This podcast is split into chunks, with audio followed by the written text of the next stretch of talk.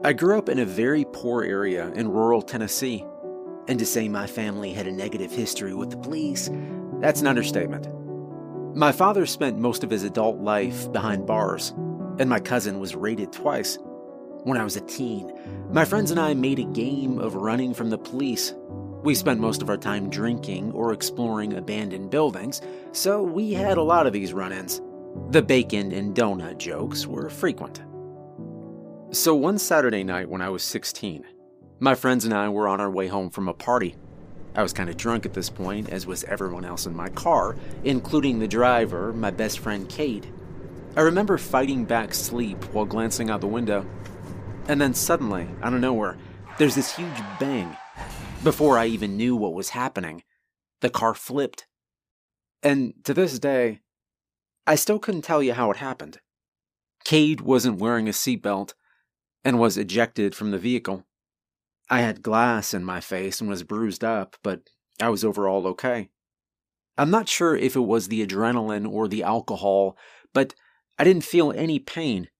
I quickly kicked my door open and I got out of the car. Cade was on the ground, bleeding terribly. I tore off my shirt to use it to try to stop the bleeding, but Cade was unconscious. I tried to get him up and wake him up, but he was unresponsive. My other friend, who was sitting in the back seat, was able to get out of the car. His leg was badly injured, so he couldn't walk. But he was able to hand me his phone, and I dialed 911. The police arrived at the scene before paramedics did. Up to this point in my life, I'd never witnessed an officer helping anyone, only, you know, arresting people and putting them in jail. I expected nothing good. I figured we'd be in handcuffs before he even tried to help. But I was wrong.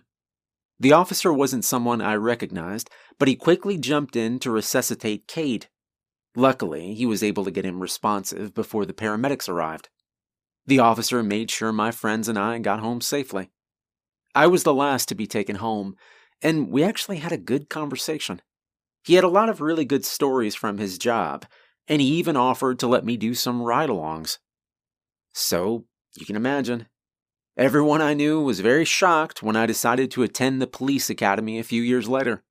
A few of my friends and family distanced themselves, and I understood. I jumped into my new career head first, and I never looked back.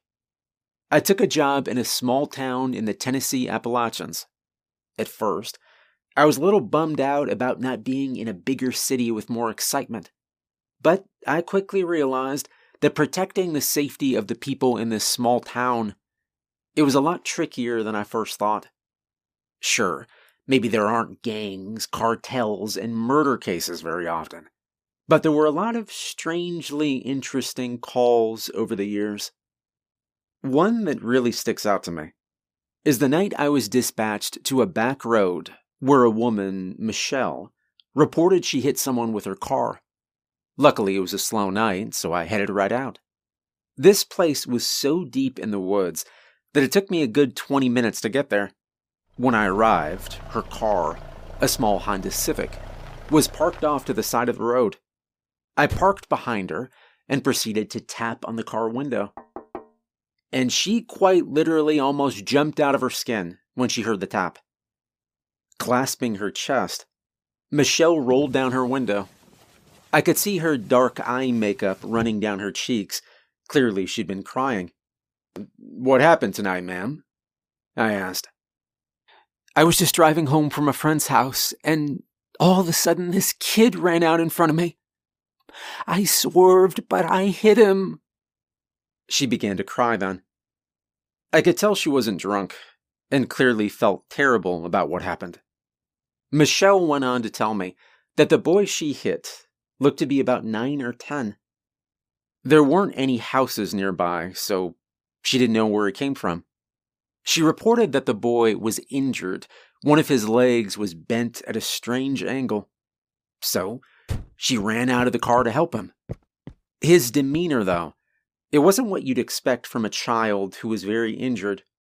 While he appeared to be in pain, he didn't cry, scream, or seem scared at all. He appeared to be very calm, but he wasn't able to stand up. Panicked, Michelle got back into her car to grab her phone and dial 911.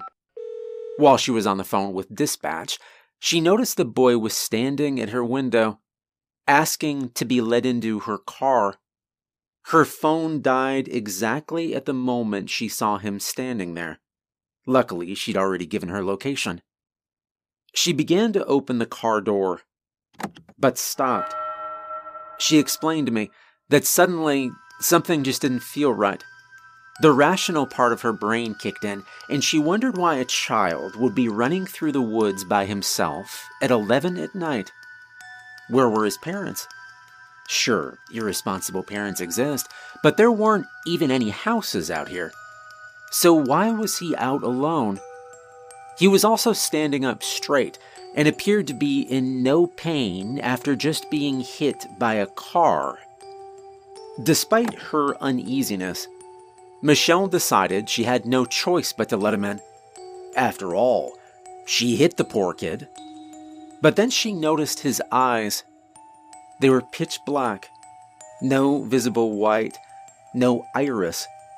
Although the door was partially opened, she attempted to pull it shut, but the child pulled it back open, stronger than she was.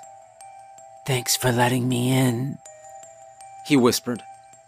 By this point, he was smiling and appeared to be in no pain. The boy began laughing then, but not a light-hearted, childish laugh, a maniacal, creepy laugh. Michelle pushed him away, slammed the door, and drove off. And a few miles down the road, her engine began to overheat, and she had to stop. When she looked out her window, the boy was back. He tapped on her car window over and over again, alternating between begging to be let in and threatening her if she didn't open the door. Michelle continued to keep her car locked and avoided eye contact. She waited till several minutes of silence had passed before looking around, and the boy was gone. She breathed a sigh of relief and began searching in the console for her car charger. Distracted, she heard another tap on the window, and she looked up to see the boy pressed up against her windshield. She said his face and body were bloody and disfigured. Help me, he said, although it was muffled by the glass. Michelle screamed, and she tried to start her car several times with no luck. When she looked back up, he was gone again. She sat there crying and frozen with fear until I arrived. So, I looked around and I couldn't find the boy. Although I have to say, I didn't try that hard. This wasn't my first run in with black eyed children. So, I know many are familiar with the urban legend. I'm not sure if Michelle was or wasn't. She was already pretty shook up, and I didn't want to make it any worse, so I just focused on making sure she got home okay. The stories about black eyed children, they usually go something like this Children show up and ask to come inside your house or car, usually saying they are lost and need to call their parents. They look pretty normal, except they're usually wearing vintage clothing. And then you notice their eyes, which are all black their demeanor may seem strange as well. Most people who encounter black eyed children report them as being overly calm with emotionless voices. So, anyway, Michelle's car starts again, and I followed her home. I took her contact information, and I let her know I'd be in touch if we needed more information about the accident. But I knew we wouldn't. And then, sadly, Michelle passed away two months later. While in another state visiting family, she drove over a bridge that collapsed. It was a small bridge that was overdue for repairs, and her car was the only one on it. Now, some people say this is just a coincidence, but I don't think so. Sometimes run-ins with the supernatural, they have lingering effects. I wondered if maybe Michelle saw something on that bridge before she died. Maybe she saw a little boy with a broken leg. So, another call I'll never forget. It started off a lot weirder. We got this call from a man in his 60s named Casey, who had a pretty strong history of paranoia and drug use. Usually, he wasn't the one calling for himself. In the past, it was neighbors or family calling, either angry or concerned about his behavior, depending on the situation. Casey told the dispatcher that he heard some commotion outside and opened his door to see a pizza delivery driver setting a pizza down on the ground, right in front of his porch. Casey hadn't ordered pizza that night, but the driver insisted someone placed an order to this address. The caller's phone number even matched Casey's landline number. The order instructed the driver to set the pizza in front of the porch there was even a $20 bill sitting at the foot of the porch steps for the pizza. Casey and the driver had an argument, and Casey sent him away, then picked up the 20. Casey called in to report this as a prank, since neighborhood kids had messed with him in the past. So, because there was no immediate safety concern, I took my time getting there. Casey usually wasn't the friendliest to law enforcement, but I'd never had a problem dealing with him. He explained the situation, and I figured it was either a prank or something he just made up. That said, I decided to check under the porch for good measure. Casey's house was old and not in the best shape. There was a gap under his porch that used to be covered by wood fencing, but the wood had rotted over time, leaving a hole. So I turned on my flashlight and I looked through it. I noticed a few empty beer cans and some scraps of what looked like raw meat. So, I asked Casey if he ever hung out under the porch, and he looked at me like I was crazy and said no. I didn't think so, but you know, he was a pretty eccentric guy, so I figured I'd better ask. I decided to search the area under the porch and take a closer look. And as I crawled around, I almost fell into this huge hole in the ground. I shined my flashlight down to show him that it looked like someone had been living there. And then Casey began cussing up a storm. That's my beer, and I bet that my $20 bill, too. I'll be damned if some idiot thinks they can stay on my property. I'm going down there. And then, with an agility I didn't know he had. Casey ducked under the porch, and he went through the hole. Oh, damn it, I exclaimed. I had to follow him to make sure he didn't get hurt. I yelled down to let him know that if he didn't stop, I'd have to call for backup. I really wanted to avoid this, since a lot of times this led to a pink slip, which had never seemed to help Casey in the past. I think I tended to be more patient and sympathetic with him, given some of my family history. So, I carefully climbed down the cave entrance, and it led to a large area with one other opening. I called after Casey, but he didn't respond. I walked over to the opening, hunched down, and I shined my flashlight through. I moved inside, having to bend down to fit and the cave broke off into two paths on either side. I was looking down the left side when I heard movement from my right, and I turned around to see what looked like an older man. And when I say older, I mean like 90. He was deathly pale, almost transparent, aside from his many visible veins in his eyes that were this cloudy white. When he saw the light, he hissed at me, and it was chilling, and he ran back into the tunnel. So, at this point, I was barely able to keep the flashlight stable. I knew I'd messed up. Going deep into an uncharted underground cave system with no backup certainly wasn't following protocol. I was getting ready to retrace my steps when I heard a man scream, It sounded just like Casey.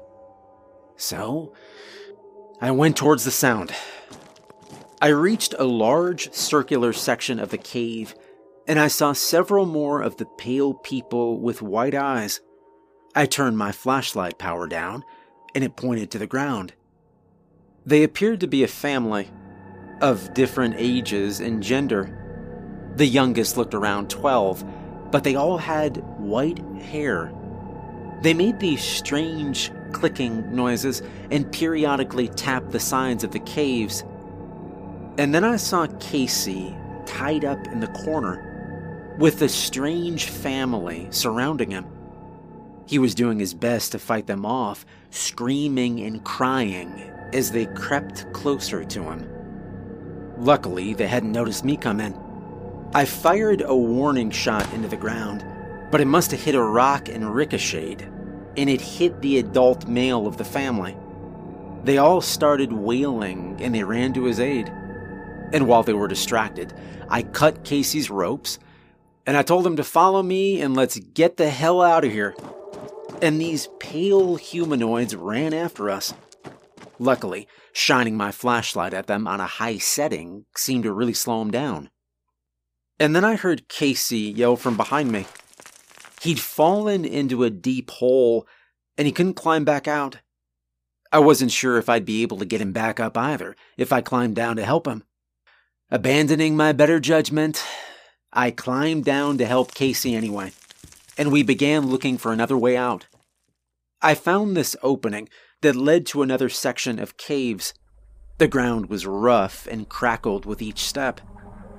And I looked down to see that we were walking on bones. Some clearly looked like animal bones, but others clearly weren't. And then it was pitch black. My flashlight stopped working. Casey started to scream, but I placed my hand over his mouth. I grabbed a matchbook from my pocket and we continued to go through the cave system. And I worried we were going further down instead of back up. The tunnels were becoming more and more narrow, but when we found another entryway, it opened up to a large cave. As I stepped forward, my foot sank into a few inches of water. Casey began digging in his pockets and retrieved a small keychain flashlight.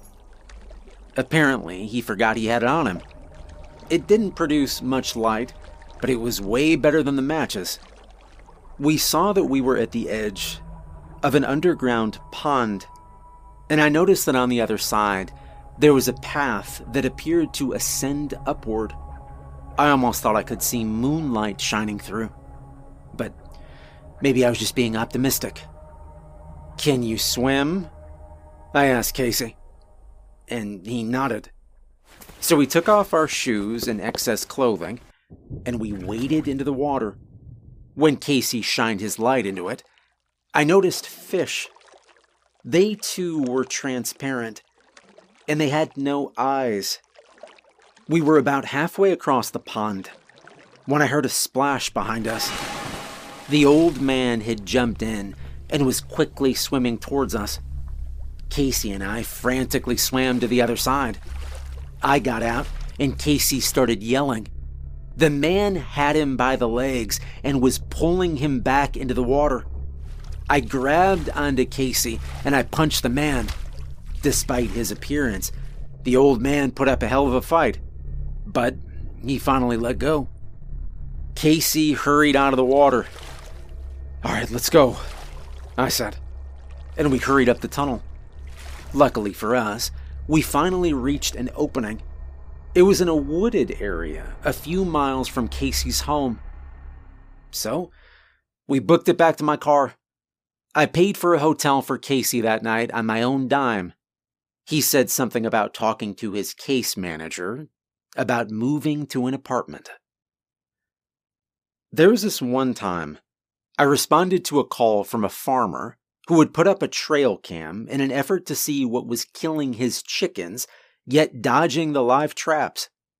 He only had it up a few days before it picked up something strange. While the footage was grainy, I could see an unnaturally tall, maybe seven foot creature, walking on two legs. It had antlers, but it definitely was not a deer. It was thin, and its fur appeared matted and mangled. It had some visible open wounds on its body.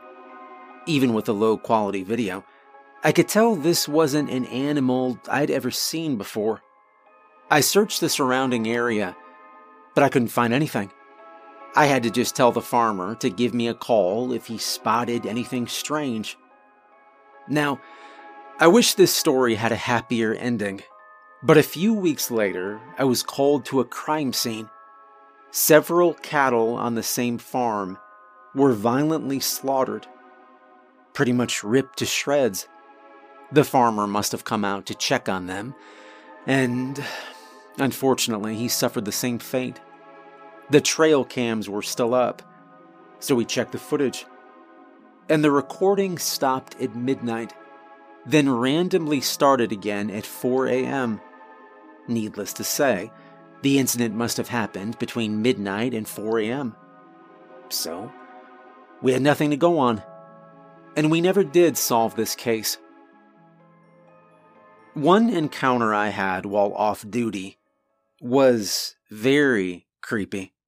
I just finished my shift, and I stepped into a 24 7 diner on the edge of town. It was around 5 a.m., so it was only me and the owner. He served me up my usual coffee, eggs, and bacon, and we chatted for a few minutes before he went back to the kitchen. Before my food came up, a man walked in. He was very tall and thin, looked like maybe he was in his 30s. His cheekbones were sunken in a way I'd never seen before, even with people with severe substance issues. And his skin had a grayish overtone. He sat down by himself in a back booth. He wore jeans and a black hoodie, keeping his hood up. The owner returned to the dining room and went over to take his order. The man didn't speak, only pointed to what he wanted. Despite the man's strange appearance and behavior, I enjoyed my meal and largely ignored him. After all, wasn't a crime to be struggling and he wasn't bothering anyone. After he finished his food, the owner brought the man's receipt over. The man waited for the owner to walk away, then calmly walked out the door. The owner yelled for him to stop. And as exhausted as I was, I told the owner I would handle it. I'd known him for a long time, after all. I chased this frail looking man into the street, and the owner trailed behind me. I finally caught up to the thief at the edge of a tree line. I grabbed him and attempted to put him in handcuffs, but he put up quite a fight. I managed to put one of the hands in cuffs when I locked eyes with him. And his eyes were not normal. The pupils were strange. The best way I can describe them is that they looked like minus signs, similar to a goat's eyes. He smiled, the corners of his mouth freakishly far apart, and his teeth didn't look human. They were jagged little triangles. I let go of my handcuffs, put my hand on my gun, and I pushed him into the woods. He fell over and rolled, then stood part of the way up, hunching over, his body rapidly transforming. His skin began sprouting hair, and his back bent down until he was walking on all fours he gradually took the form of a coyote as he descended into the woods. Needless to say, the owner never got his money for that meal. Now, the final call that is forever branded into my memory was from a mother of a young child. She called into the station one evening, frantic because her four year old daughter was missing. I and a few additional officers went out to their home, which was in a very rural and isolated area. We talked with the mother to get a description of her daughter Emma, and she said she had blue eyes, brown hair, and was wearing a white shirt with jeans. She'd been playing outside on the swing set. Her mom went inside to make a sandwich, and she must have wandered off. But from what her mom said, Emma wasn't one to run off on her own. Emma's mom spent 20 minutes checking the woods and calling out to her daughter, but she couldn't find her. And she clearly felt very guilty and repeatedly called herself irresponsible. I tried to help her and reassure her. My kids had wandered off a few times when they were young, and I knew how scary it could be.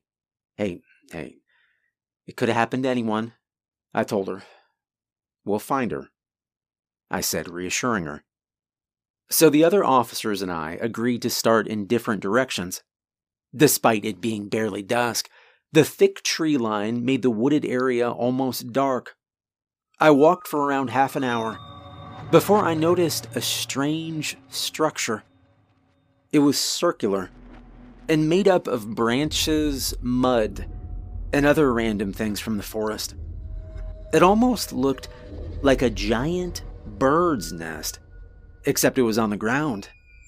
Now, this thing was huge, at least 15 feet side to side. So, I approached it and looked inside, and I saw a small child in the middle of it, sound asleep. And I knew it was Emma right away from the pictures. Her hair was tangled, and her white shirt was covered in dirt.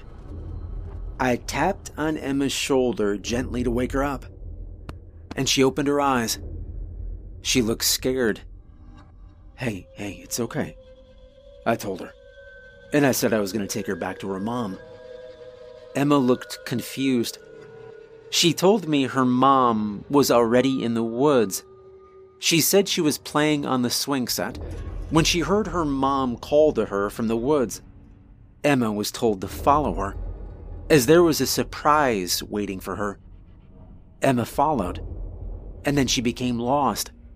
Occasionally, she would hear her mom's voice and try to follow it. Eventually, she made it to the weird nest, became very tired, and just fell asleep. I didn't see anyone else out here. I picked Emma up and I began walking her back. As we walked, I noticed the woods were completely quiet. No wind, birds, or animals. Look, Emma said, pointing to something. It was a doll. I sat Emma down and I picked it up. It was made mostly of sticks and leaves, except for the hair. Looked like it was real hair, as creepy as that sounds. It also had a strip of white fabric as a dress. I brought the doll with me. As we continued to walk, I noticed something disturbing. Emma's hair had been cut short on one side, and a piece of her shirt was missing. I shuddered. I brought Emma back to her mom, and she was so happy to see her that she cried. I never did show her the doll I took the doll to a sort of expert I knew who specialized in getting rid of these types of things. Now, while some of the things I've come across have made my blood run cold, I'll never quit. I love this town and the people in it. And if you're ever driving out this way and you see something strange, be careful on the back roads. Hey, just want to say a quick thank you to all the patrons for your support, and uh, merch is finally out. There's a link below. Hope everybody has a good night, and thanks for listening.